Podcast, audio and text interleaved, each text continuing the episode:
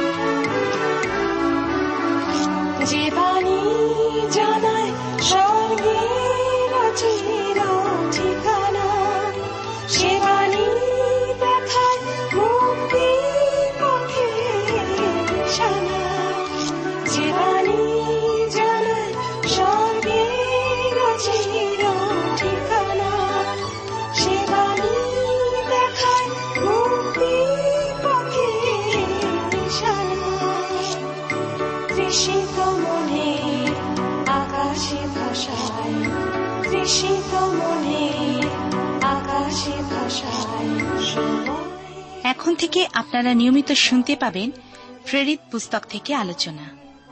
প্রেরিত কথার অর্থ প্রেরণ করা। এই পুস্তকে দেখা যাবে খ্রিস্ট যিশুর শিষ্যেরা প্রভু যিশু কর্তৃক প্রেরিত হয়েছিলেন সুসমাচার প্রচারের জন্য। আজও ঈশ্বর আমাকে আপনাকে আহ্বান করছেন। যদি তাঁর ডাকে সাড়া দিই তাহলে জানবেন ঈশ্বর প্রদত্ত আশীর্বাদ ও আনন্দ আপনার জন্য অপেক্ষা করছে। আর এই বিষয় জানতে হলে আপনাকে অবশ্যই শুনতে হবে প্রেরিত পুস্তকের আলোচনা।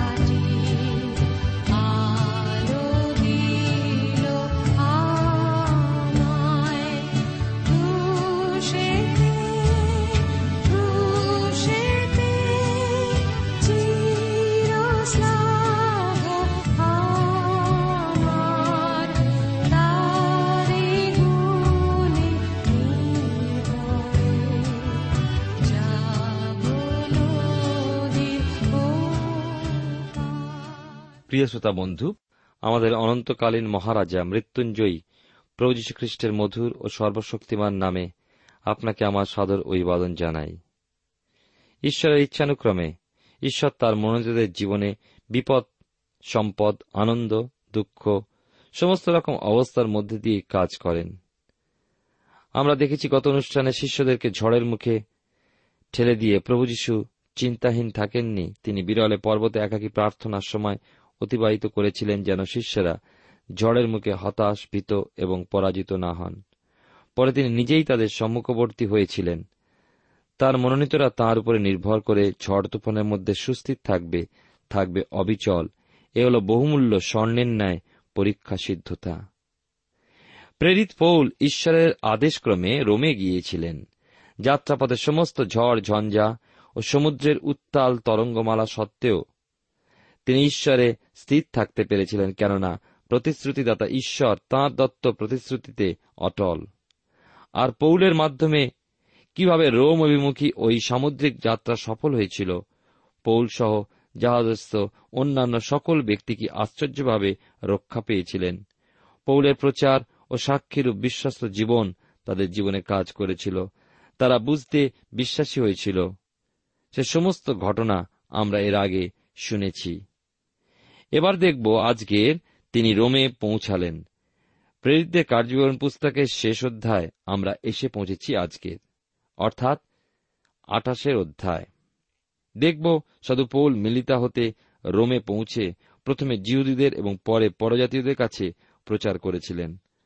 তৎকালে অর্থাৎ প্রথম শতাব্দীতে পবিত্র আত্মার কার্যই বিশেষভাবে ঈশ্বরের লোকদের মধ্যে পরিলক্ষিত হয়। আজও ওই কাজ শেষ হয়নি। প্রেরিতদের কার্যবিবরণ তার 28 অধ্যায় প্রথম 3 পদে এই কথা লেখা আছে, আমরা রক্ষা পাইলে পর জানিতে পারিলাম যে সেই দ্বীপের নাম মিলিতা, আর তথাকার বর্বরেরা আমাদের প্রতি অসাধারণ সৌজন্য প্রকাশ করিল। বস্তুত উপস্থিত বৃষ্টি ও শীত প্রযুক্ত আগুন জ্বালিয়া আমাদের সকলকে অভ্যর্থনা করিল, কিন্তু পৌল এক বোঝা কাষ্ঠ কুড়াইয়া ওই আগুনের উপরে ফেলিয়া দিয়া আগুনের উত্তাপে একটা কাল সর্প বাহির হইয়া তাঁর হাতে লাগিয়া রহিল। আরেকটু পাঠ করি, তখন ওই বর্বরেরা তাহার হাতে সেই জন্তুটা ঝুলিতে দেখিয়া পরস্পর বলাবলি করিতে লাগিল, এই ব্যক্তি নিশ্চয়ই খুনি, সমুদ্র হইতে রক্ষা পাইল, ধর্ম ইয়াকে বাঁচিতে দিলেন না। কিন্তু তিনি হাত ঝাড়িয়া জন্তুটাকে আগুনের মধ্যে ফেলিয়া দিলেন ও তাহার কিছুই হানি হইল না। তখন তাহারা অপেক্ষা করিতে লাগিল যে তিনি ফুলিয়া পড়িবেন কিংবা হঠাৎ মরিয়া ভূমিতে পড়িয়া যাইবেন, কিন্তু অনেকক্ষণ পর্যন্ত অপেক্ষায় থাকিলে পর তাহার প্রতি কোন বিষম ব্যাপার ঘটিতেছে না দেখিয়া তাহারা অন্য বিচার করিয়া বলিতে লাগিল, উনি দেবতা। প্রেরিতদের কার্যবিবরণ তার 28 অধ্যায় আমরা পাঠ করলাম প্রথম 6 পদ। আসুন আমরা এখন ঈশ্বরের হাতে সমর্পিত হয়ে প্রার্থনায় যাই। পরম প্রেমময় পিতা ঈশ্বর, তোমার পবিত্র নামে ধন্যবাদ করি। তোমার সকল অনুগ্রহের জন্য কৃতজ্ঞ হই এবং তুমি আমাদেরকে আজকে আশীর্বাদ করেছ, আমাদের সঙ্গে কথা বলে, তাই তোমার ধন্যবাদ হোক। তুমি আমাদের সঙ্গে সঙ্গে থাকো, সকল কার্যে আশীর্বাদ করো, আমাদের অপরাধ সকল ক্ষমা করো। ধন্যবাদের সঙ্গে প্রার্থনা তোমার যীশু নামে চাইলাম, তুমি দয়া করে শ্রবণ ও গ্রাহ্য করো, আমেন। প্রিয় শ্রোতা বন্ধু, আপনি জীবনবাণীর অনুষ্ঠান শুনছেন। আমরা দেখি যে সেই দিন যে দ্বীপটিতে পৌলের ওই জাহাজ এসে উঠেছিল, নাম তার ছিল মিলিতা। আজ সেই দ্বীপটি মাল্টা নামে পরিচিত। যে উপসাগরে তারা এসে এই স্থানে আশ্রয় পেয়েছিল, সেই উপসাগরটির নাম সাধু পৌলের, আমরা দেখি, উপসাগর, বা ইংরেজিতে বলা হয় সেন্ট পলস বে। এই সমস্ত সামুদ্রিক ঝড় প্রতিকূলতার মধ্যে দিয়ে এগিয়ে চলা আমরা দেখতে পাব প্রেরিত পৌলের উপরে ঈশ্বরের যত্ন কিরূপ। আর এ সমস্তই আমাদের শিক্ষণীয়। লুক বলেছেন তাঁর বিবৃতিতে, তথাকার বর্বরের, অর্থাৎ কে বর্বর? বর্বর তারাই যারা গ্রিক জানে না। ভুলবেন না যে জাহাজ হতে 276 জন প্রাণী ওই দ্বীপে নেমেছিলেন, আর তাদের মধ্যে কতজন অপরাধী ব্যক্তিও রয়েছেন যারা রোমে দণ্ডভোগের জন্য চলেছে। অথচ মিলিতা দ্বীপের ওই বর্বরগণের মধ্যে উপজাতিগত নিষ্ঠুরতা ছিল এমন কিন্তু নয়। তারা বর্বর কেন?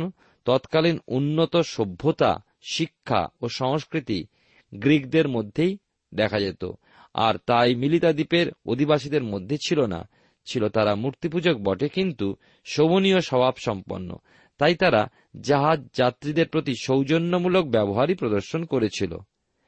বৃষ্টি ও শীত প্রযুক্ত আগুন জেলে তাদের জানিয়েছিল অভ্যর্থনা।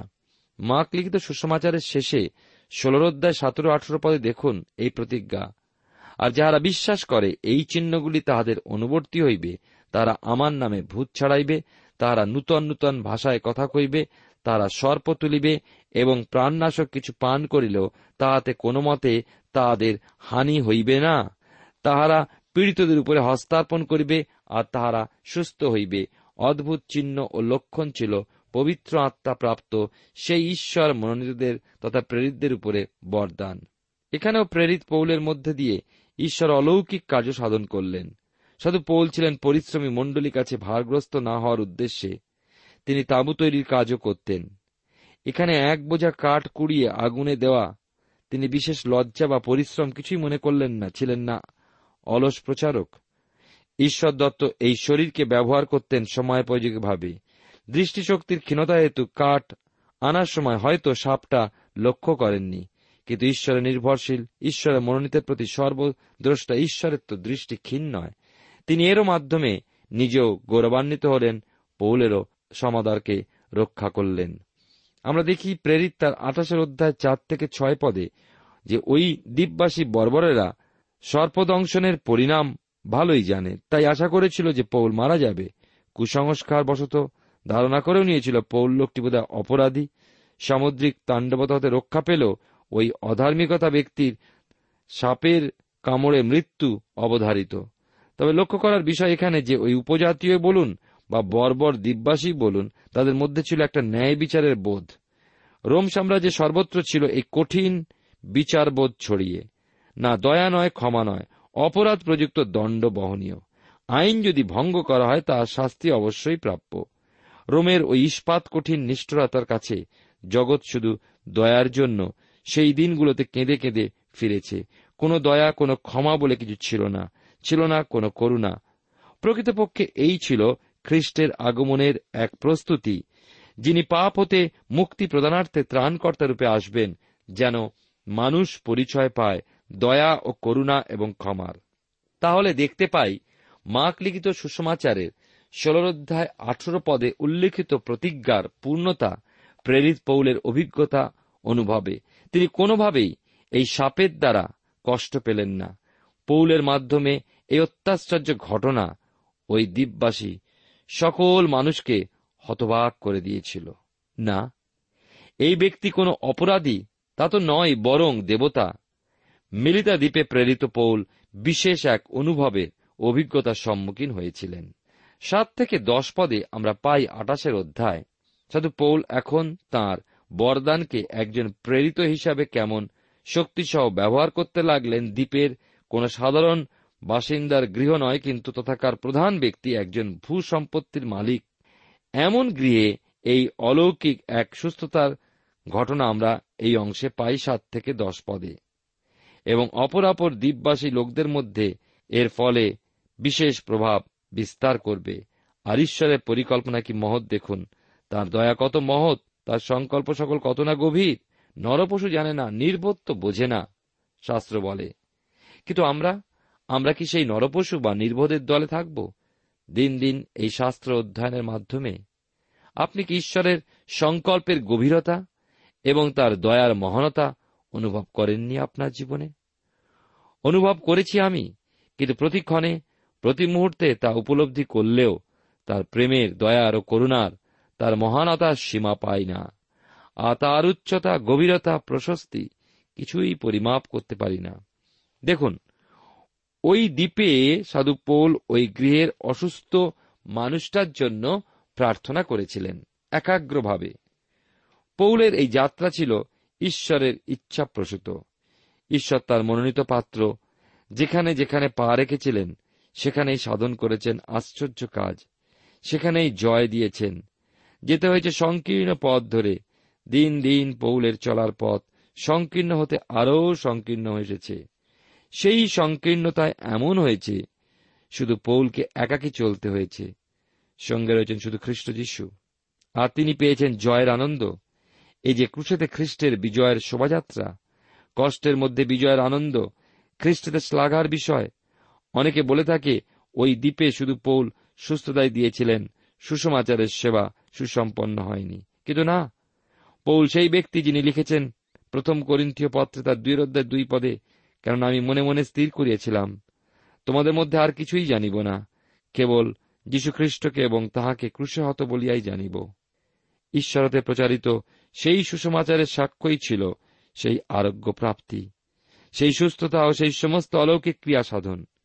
আমাদের কাছে সুস্পষ্ট যে সাধু পৌল নিশ্চয় সেই গৃহে উপস্থিত লোকদের, অন্যান্য আরও যারা এসেছিলেন সকলের কাছে সুসমাচার প্রচার করেছিলেন ও আশ্চর্য কার্য সুস্থতা দান করেছিলেন। প্রেরিত তার 28 অধ্যায় আমরা দেখি 11 থেকে 15 পদে। এই অংশে আমরা দেখি যে 3 মাস গত হইলে, অর্থাৎ মিলিতা দ্বীপটিতে পৌল ও তাঁর সহকারীগণ 3 মাস ছিলেন। অবশ্যই এই কয়েকটা মাত্র পদের মধ্যে 3 মাস ব্যাপী পরিচর্যা কার্যের বিবরণ সম্পূর্ণ দেওয়া হয়নি। নিশ্চয়ই সেখানে পৌল সুসমাচার সেবা সাধন করেছিলেন। যাই হোক, মিলিতাতে 3 মাস অবস্থান করার পর তারা পুনরায় রোমের অভিমুখে যাত্রা করলেন। ওই জাহাজে চিহ্ন ছিল রোমের দেবতারূপে এবং যমজ দেবের চিহ্ন, যাকে বলা হয় কাস্টর এবং পোলাক্স। রোমে প্রকাশ্য বিচারালয় এখনও তাদের উদ্দেশ্যে এক স্তম্ভ রয়েছে। এবার ঝড় থেমে গিয়েছে। উত্তর দিক হতে আগত সেই উড়োকুলো বাতাসের বেগের কোনো চিহ্ন বা আভাস আর কিন্তু নেই। এখন বয়ে চলেছে দক্ষিণা বাতাস। পৌল চলেছেন অপ্পিয়ের পথে। প্রেরিত পৌলের কাছে দেখুন তাঁর বিশ্বাসী বর্গের উদ্দীপনা কত গুরুত্বপূর্ণ। ঈশ্বরের প্রকৃত সেবকগণ ঈশ্বরের গৌরবার্থে মরতেও প্রস্তুত থাকেন। তাদের সেই চলার পথে একদিকে যেমন খ্রিস্টের আহ্বান ও ঈশ্বরের মনোনয়ন ও পবিত্র আত্মার নির্দেশ চালানো রয়েছে, অপরদিকে যাকে খ্রিস্ট বিশ্বাসীবর্গের উদ্দীপনা, বিশ্বাসতাচরণ। এই দুইয়ের মাঝেই ঈশ্বরের সেবকগণ আনন্দে পথ চলতে থাকেন, যতই ক্লেশ ও পরীক্ষা আসুক না কেন। এরই মাঝে তারা জয়ের আনন্দ অনুভব করেন। তাই সেখানেও বিশ্বাসীদের দেখে ঈশ্বরের ধন্যবাদ করে প্রেরিত পৌলও সাহসপ্রাপ্ত হয়েছিলেন। অতঃপর তিনি রোমে পৌঁছালেন। প্রেরিত তার 28 অধ্যায় 16 থেকে 20 পদে দেখি, পৌল তাঁর স্বভাবসিদ্ধ ভাব অনুসারে প্রথমে জিহুদীদের কাছে সুসমাচার প্রচার করলেন। এখানে তিনি সেনাবেষ্টিত বা প্রহরাবেষ্টিত হয়েও থাকলেও একটা গৃহে বাস করার স্বাধীনতা পেয়েছিলেন। বলতে গেলে বিভিন্ন সময় বিভিন্ন সেনা দ্বারা প্রহরারত তিনি থাকতেন, কিন্তু এজন্য তাঁর জীবনের ব্রত হতে তিনি কিন্তু সরে যাননি। তাঁর লক্ষ্যে তিনি স্থির ছিলেন, খ্রিস্ট পুনরুত্থিত, খ্রিস্ট যেন তাঁর দ্বারা গৌরবান্বিত হন। অতএব জিহুদীদের মধ্যে সাহসের সঙ্গে পুনরুত্থিত খ্রিস্টকে তুলে ধরেছিলেন। কিন্তু প্রথমে তাঁর সেখানে আসার হেতু কি, কিভাবে তিনি এসেছেন, এ সমস্ত জানাতে ভুললেন না। তাঁর সৎ সংবেদে তিনি এ সমস্ত জানাবার প্রয়োজনীয়তা অনুভব করেছিলেন। প্রভূতে বন্দী পৌল এই জগতে কেন যে শৃঙ্খলাবদ্ধ হয়েছেন তা জানিয়েছিলেন জিহুদীদেরকে, তাঁর স্বজাতীয়দেরকে, জিহুদীদের মধ্যবর্তী প্রধান ব্যক্তিদেরকে। সেই হেতু কি? ইসরায়েলের প্রত্যাশা। 28 অধ্যায় 21 থেকে 24 পদে লেখা আছে, তাহারা তাহাকে কহিল, আমরা আপনার বিষয় জিহুদিয়া হইতে কোনো পত্র পাই নাই, অথবা ভাতৃগণের মধ্যেও কেউ এখানে আসিয়া আপনার বিষয়ে মন্দ সংবাদ দেন নাই বা মন্দ কথাও বলেন নাই, কিন্তু আপনার মত কি তাহা আমরা আপনার মুখে শুনিতে বাসনা করি। কারণ এই দলের বিষয় আমরা জানি যে সর্বত্র লোকে ইহার বিরুদ্ধে কথা বলিয়া থাকে। পরে তাহারা একটি দিন নিরূপণ করিয়া সেই দিন অনেকে তাহার বাসায় তাহার কাছে আসিলেন। তাহাদের কাছে তিনি প্রাতঃকাল অবধি সন্ধ্যা পর্যন্ত ব্যাখ্যা করিয়া ঈশ্বরের রাজ্যের বিষয় সাক্ষ্য দিলেন এবং মসির ব্যবস্থা ও ভাববাদীগণের গ্রন্থ লইয়া যীশুর বিষয়ে তাহাদেরকে বুঝাইতে চেষ্টা করিলেন। প্রভু যীশু খ্রিস্ট, যিনি মানুষের পাপ হতে মুক্তির নিমিত্ত ক্রুশের উপরে নিজে মৃত্যুদণ্ড ভোগ করেছেন, আর কি না মৃত্যুর পর কবরস্থ হয়েছেন এবং মৃত্যুর 3য় দিনে তিনি পুনরুত্থিত হয়ে উঠেছেন মৃতদের মধ্য হতে। অতএব রয়েছে মৃতদের আশা ও পুনরুত্থান। মৃত্যুই মানুষের শেষ নয়, মৃত্যুর পরবর্তী অনন্তকালীন জীবনযাপনের জন্য রয়েছে পুনরুত্থান। আমাদের রয়েছে এক বিরাট প্রত্যাশা। এই প্রত্যাশা, প্রিয় ভাই ও বোন, আপনার জীবনে কি আপনি পোষণ করছেন? প্রেরিত পৌল তারসনগরের শৌল হতে পরিবর্তিত হয়ে নতুন জীবনে পৌল রূপে প্রত্যাশার বদ্ধমূল হয়েছিলেন, পুনরুত্থিত খ্রিস্টকে মর্মে মর্মে উপলব্ধি করে। তাই তিনি বাক্যের মধ্যে, সাক্ষ্যের মাধ্যমে সেদিন সমাগত জিহুদি প্রধানদের মধ্যে প্রমাণিত করে প্রচার করে চলেছিলেন। প্রাতঃকাল হতে সন্ধ্যা পর্যন্ত বীজ ছড়িয়ে দিয়েছিলেন। কেউ বিশ্বাস করেছিল, কেউ বা বিশ্বাস করেনি, কিন্তু পৌল তার কর্তব্যে বিশ্বস্ত ছিলেন। প্রভুর আদেশের বাধ্য হয়েছিলেন, হতাশা হননি। আর তার সাথে ছিল খ্রিস্টের চরণে, খ্রিস্টের জীবন্ত বেদিতে আত্মা জয়ে প্রবল প্রার্থনা, ছিল বিনতি। প্রেরিত তার 28 অধ্যায় 25-30 পদে আমরা দেখি যে প্রেরিতদের কার্যক্রম পুস্তকখানি পৃথিবীর প্রান্ত পর্যন্ত সুসমাচারের গতির শুরুর কথা জানিয়ে দিয়েছে। মনে রাখবেন, অতীতে মানুষ এদন উদ্যান হতে ঈশ্বরকে, ঈশ্বরের প্রেমকে সন্দেহ ও অবিশ্বাস করে এসেছে, আর তা মানুষকে ঈশ্বরে অবাধ্য করে তুলেছে। ঈশ্বরের বক্ষে ফিরে যাওয়ার পথ হল একমাত্র বিশ্বাস। বিশ্বাসেই বাধ্যতা, যা পৌল রোমীয়দের কাছে বলেছেন। আর এই জন্য কেউ কেউ প্রেরিতদের প্রচারিত সুসমাচার সংবাদ বিশ্বাস করেছে, কেউ বা করেনি। পুস্তকটি শেষ হয়েছে পৌলের ঐশ্বরিক রাজ্যের বিষয়, মসির ব্যবস্থা ও ভাওবাদীদের গ্রন্থসহ প্রভু যিশুর বিষয় শিক্ষার প্রচার দ্বারা। সেই বিবৃতি, সেই প্রচার শেষ হয়নি, আজও চলেছে। আজ আমাদের দিনও পবিত্র আত্মার কাজও শেষ হয়ে যায়নি। প্রেরিত পৌলের জীবনে যেমন দেখি, কোন রকম নিন্দা, তাড়না, সংকট কিছুই ভয় করলেন না। সমস্ত অতিক্রম করে প্রভু যীশু খ্রিস্টের অনুগামী হয়েছিলেন। ঈশ্বরের অনুগ্রহের সুসমাচার প্রচারের কার্য তার নিজস্ব জীবন উপেক্ষা উত্তম বলে তিনি বিবেচনা করলেন। পৌল তার জন্য নিরূপিত সময়কে ব্যর্থতা দিলেন না। এইভাবে প্রথম শতাব্দীর প্রেরিতগণ নিজেদের জীবন ঈশ্বরের গৌরবার্থে উৎসর্গ করে দিয়েছিলেন। আজ পর্যন্ত ঈশ্বরের মনোনীত বহু সাক্ষীগণ খ্রিস্টীয় সত্যকে প্রাণপণ করে পৃথিবীর প্রান্ত পর্যন্ত পৌঁছে দিয়েছেন। তারাও ঈশ্বর মনোনীত হয়ে ঈশ্বর কর্তৃক পৃথিবীস্থ বিশাল দ্রাক্ষাক্ষেত্রে কাজ করে চলেছেন, তাদের জন্য নিরূপিত সময়কে সার্থক করেছেন। এই প্রেরিতদের পুস্তক রূপান্তর খ্রিস্টের একান্ত আপনার জনের উদ্দেশ্যে খ্রিস্টের আগমন সহ শেষ হয়েছে। মণ্ডলী কার্য এখনও বন্ধ হয়ে যায়নি, এগিয়ে চলেছে। পবিত্র আত্মা ঈশ্বরের সমস্তের বিবৃতি রেখেছেন। আপনি আমি বা কি করছি তার সাক্ষ্য কি তিনি দেবেন? মরুভূমির পথে বহুকাল পূর্বে পথ দেখিয়ে নিয়ে গিয়েছিলেন। এই পবিত্র আত্মার নিদর্শন রূপে ইলিয়াসরে অব্রাহামের বিশ্বাস দাস নিয়ে চলেছিল একটি কন্যাকে, কন্যার নাম রেবিকা। কার জন্য নিয়ে গিয়েছিলেন জানেন কি?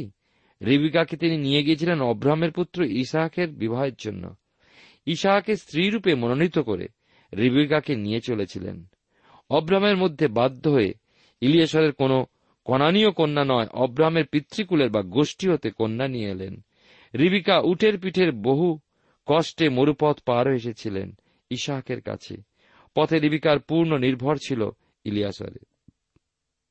প্রিয় ভাই ও বোন, আসুন আমরা তেমনই পবিত্র আত্মাতে নির্ভর করে তাঁরই চালনা ও নির্দেশ মান্য করে এই জগৎ প্রান্তর অতিক্রম করি। রেবিকা মরু প্রান্তর অতিক্রম করে গেলে পর ইসহাকের সঙ্গে তার বিবাহ সুসম্পন্ন হল। রেবিকা হলেন ইসহাকের স্ত্রী। আমরা এই জগৎ প্রান্তর অতিক্রম করে মিলিত হব তেমনই আমাদের প্রভু যীশুর সঙ্গে। পবিত্র আত্মার কাজ এই দিনগুলিতে প্রভু যীশু খ্রিস্টের বধূরূপে মণ্ডলীকে প্রস্তুত করা, অর্থাৎ বিশ্বাসীকে প্রস্তুত করা। আমাদের সমগ্র জীবন পথে, অর্থাৎ খ্রিস্টেতে বিশ্বাসপূর্বক আমরা ঈশ্বরের সন্তান বলে গণিত হলে তৎপরবর্তী আত্মিক জীবনে চলার পথে সেই সামুদ্রিক ঝড়, তরঙ্গমালার উথাল পাথাল অবস্থা আমাদের বিশ্বাসের জাহাজকে টলটলায়মান করে তুললেও জাহাজ হতে নেমে পড়ব না। ধন্যবাদ সহ বিশ্বাসে ঈশ্বরের প্রতিশ্রুতি স্মরণ করে পবিত্র আত্মার নির্দেশ মেনে পথ চলব।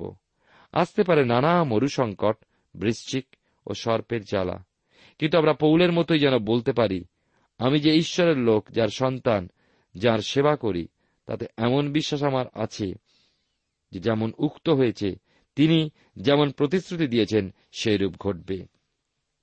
যারা বিশ্বাস করবে পুরস্কার পাবে, অনন্ত জীবন লাভ করবে।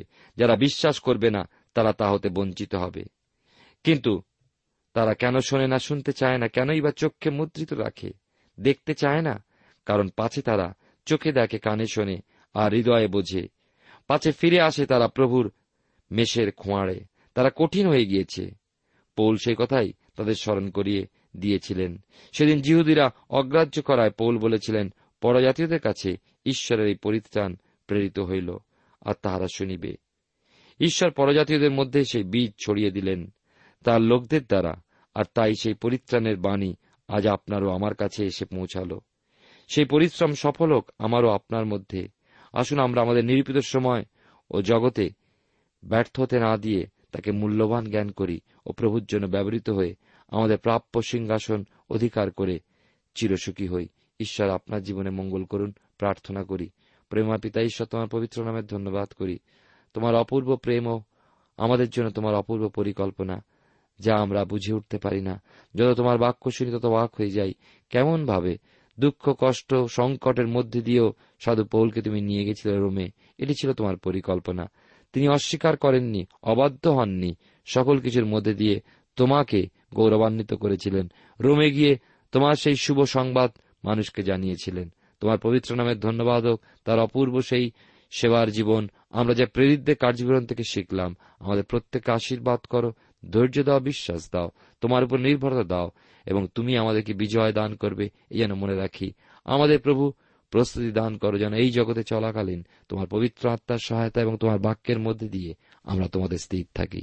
ধন্যবাদ, গৌরব, মহিমা তোমাকে দান করে প্রার্থনা যিশুর নামে চাই, আমেন।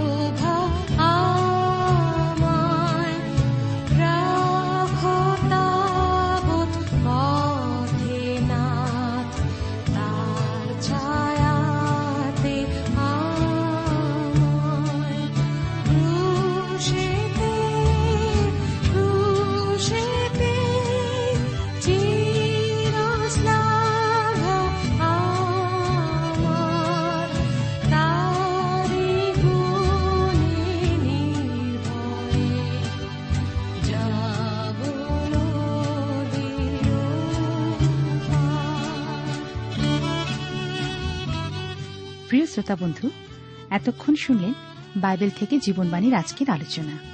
আমাদের অনুষ্ঠান কেমন লাগলো? যদি এই বিষয়ে আপনি আরো কিছু জানতে চান এবং আপনার যদি বাইবেল না থাকে, তাহলে বাইবেল ছাড়া এই অনুষ্ঠান আপনি কেমনভাবে বুঝতে পারছেন, আমাদের ঠিকানায় শীঘ্রই লিখে জানান।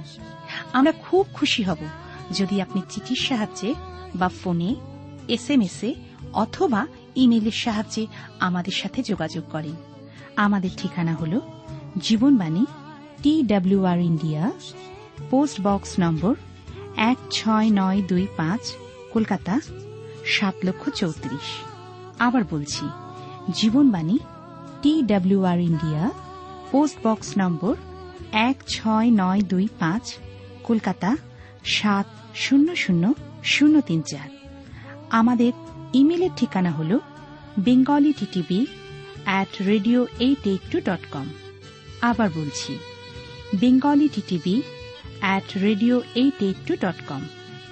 আমাদের ফোন নম্বর 24380045, 24380045 এবং আমাদের মোবাইল নাম্বারটা লিখে নিন 9433497235।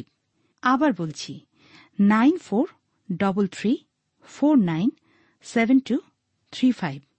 আজকের সময় এখানেই শেষ, বিদায় নিচ্ছি, নমস্কার।